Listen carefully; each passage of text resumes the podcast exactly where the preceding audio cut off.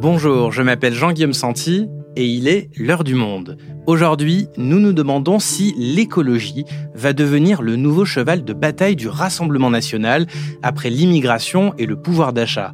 Il faut dire que le parti d'extrême droite a longtemps ignoré ces questions, mais face à l'accélération du dérèglement climatique, qui devient l'une des préoccupations principales des Français, le parti veut faire évoluer son logiciel. Nul n'est à l'abri des effets du dérèglement climatique de la perte de fertilité des sols, de la dégradation de nos territoires et de nos modes de vie. Alors, simple opération crédibilité pour Marine Le Pen sur une question devenue majeure ou bien vrai virage idéologique? Et d'ailleurs, de quelle écologie exactement parle-t-on? Clément Guillou est spécialiste de l'extrême droite au monde.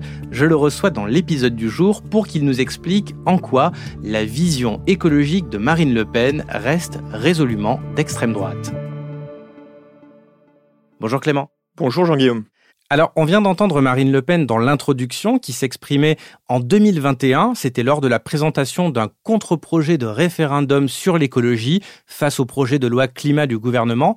Première question, de quand date exactement l'intérêt du RN pour les questions écologiques, sachant que cet intérêt reste mesuré puisque dimanche dernier, lors de sa rentrée politique, Marine Le Pen n'en a pas parlé. C'est un intérêt qu'on peut situer à la présidentielle de 2017 sous l'hospice de Hervé Juvin. Hervé Juvin, c'est un, un essayiste, un homme d'affaires euh, qui a euh, un temps été proche de Corinne Lepage, par exemple, euh, intéressé par les questions d'écologie et associé de manière plus récente à la Nouvelle Droite, qui est un mouvement de pensée euh, d'extrême droite, qui lui s'intéresse aux questions environnementales.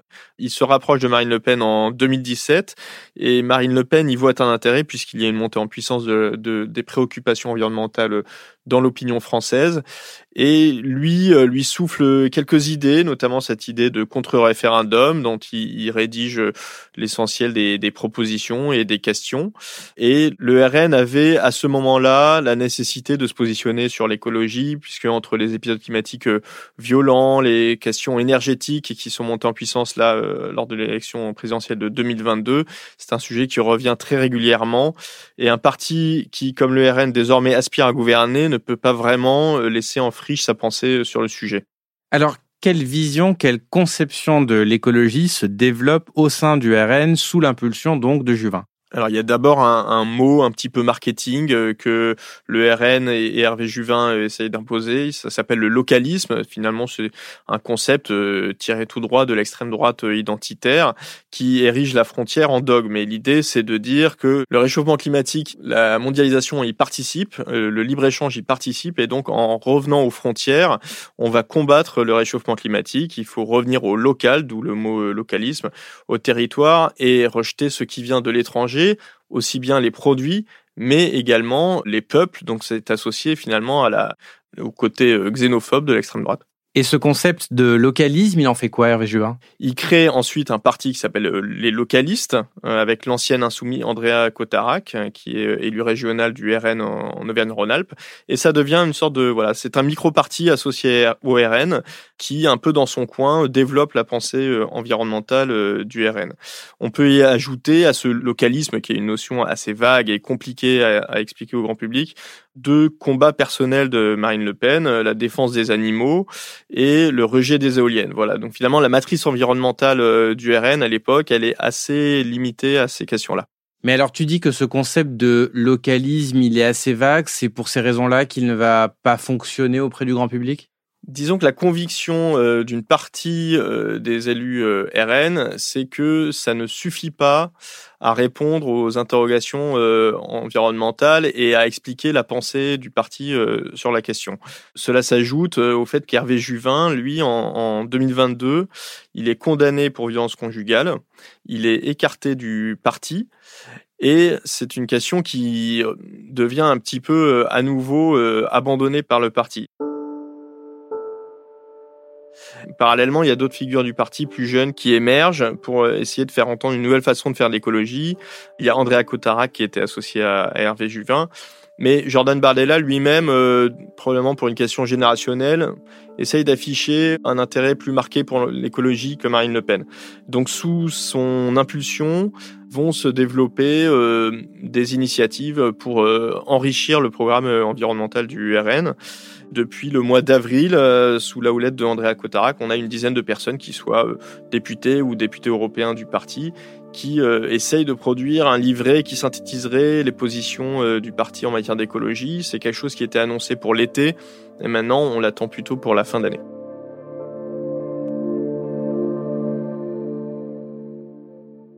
Et donc, après le localisme, comment évolue la pensée écolo du RN Quelle est la matrice intellectuelle? Alors la pensée, c'est à voir si elle va évoluer, en tout cas sur la façon de le présenter, les éléments de langage, comme on dit en, politique.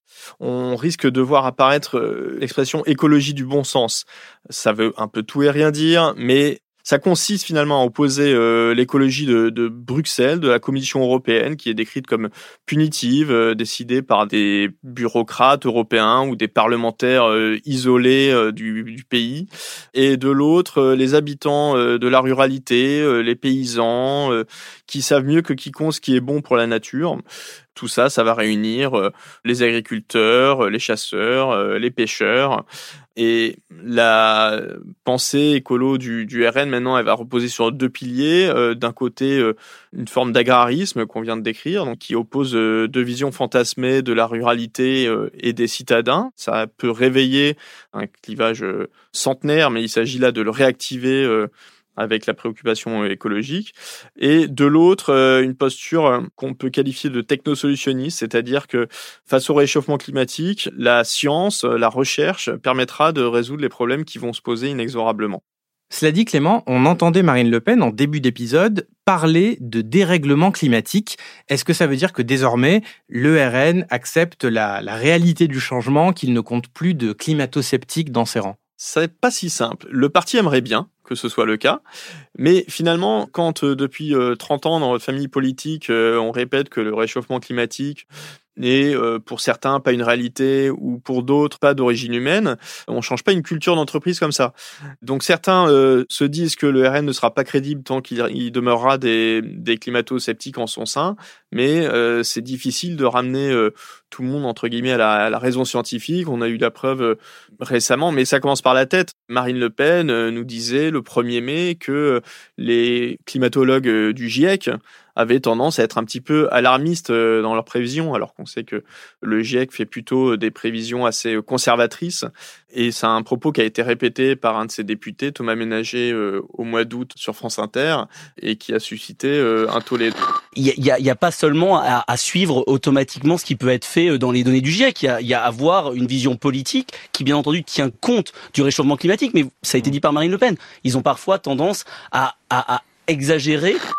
Donc c'est une révolution euh, d'entreprise qu'il va falloir euh, mener de manière euh, assez radicale parce que les propos climato-sceptiques, on peut en entendre, à tout le moins climato-relativistes, au RN. Et qu'est-ce que le RN propose comme solution concrète à l'heure où l'urgence climatique se fait de plus en plus pressante? Les solutions concrètes proposées par le RN, elles sont pas légion pour la simple et bonne raison que le but, c'est d'essayer de faire croire aux Français qu'on va pouvoir continuer à vivre de la même façon et pour le dire vulgairement et pour reprendre une formule célèbre, de ne pas emmerder les Français. Donc, on ne peut pas proposer des changements radicaux de mode de vie dans l'esprit euh, des, des Le.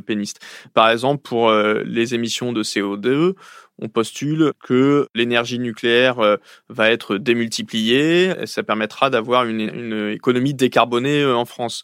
Qu'on va arrêter euh, les traités de libre-échange et donc produire plus de choses en France, voire en Europe, et donc réduire ainsi les émissions de CO2 importées. Sur la question de l'eau, par exemple, Marine Le Pen compte beaucoup sur le dessalement de l'eau de mer, qui est une solution assez coûteuse sur le plan économique et énergétique.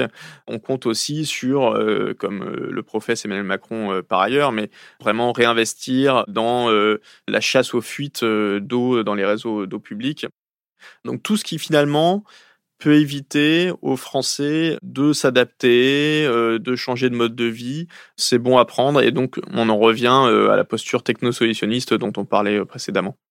D'accord, donc si je résume, on a un discours qui exploite un clivage entre urbains et ruraux et qui met en avant d'éventuelles solutions technologiques à moyen terme pour ne surtout pas demander aux Français de changer leurs habitudes, alors qu'on sait, Clément, que ça ne suffira pas et que tous les climatologues insistent sur le fait qu'il faudra modifier en profondeur nos sociétés et nos comportements pour espérer maintenir le réchauffement sous les 2 degrés.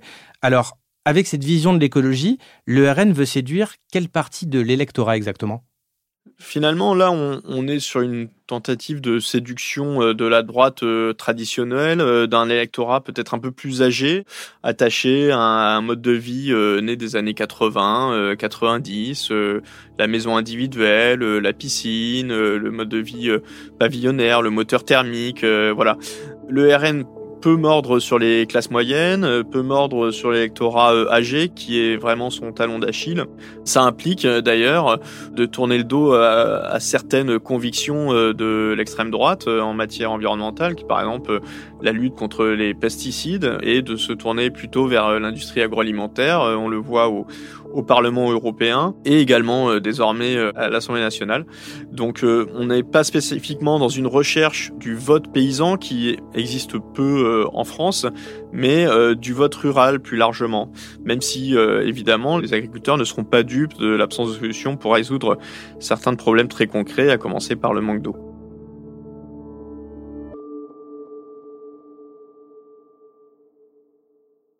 Dernière question, Clément, est-ce que ce changement de logiciel sur les questions écologiques, ce discours populiste qui oppose urbains et ruraux, il peut fonctionner?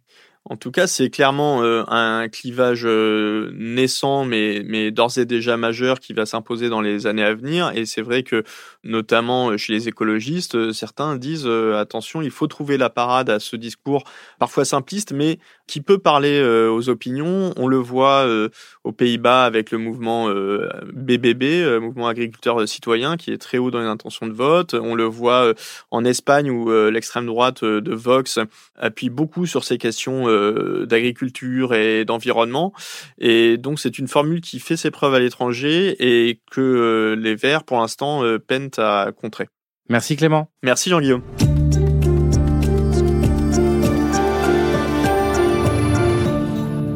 Avant de nous quitter, un petit mot pour vous rappeler que nous existons grâce à votre soutien. Alors n'hésitez pas à cliquer sur le lien dans la description de cet épisode pour consulter nos offres d'abonnement au monde.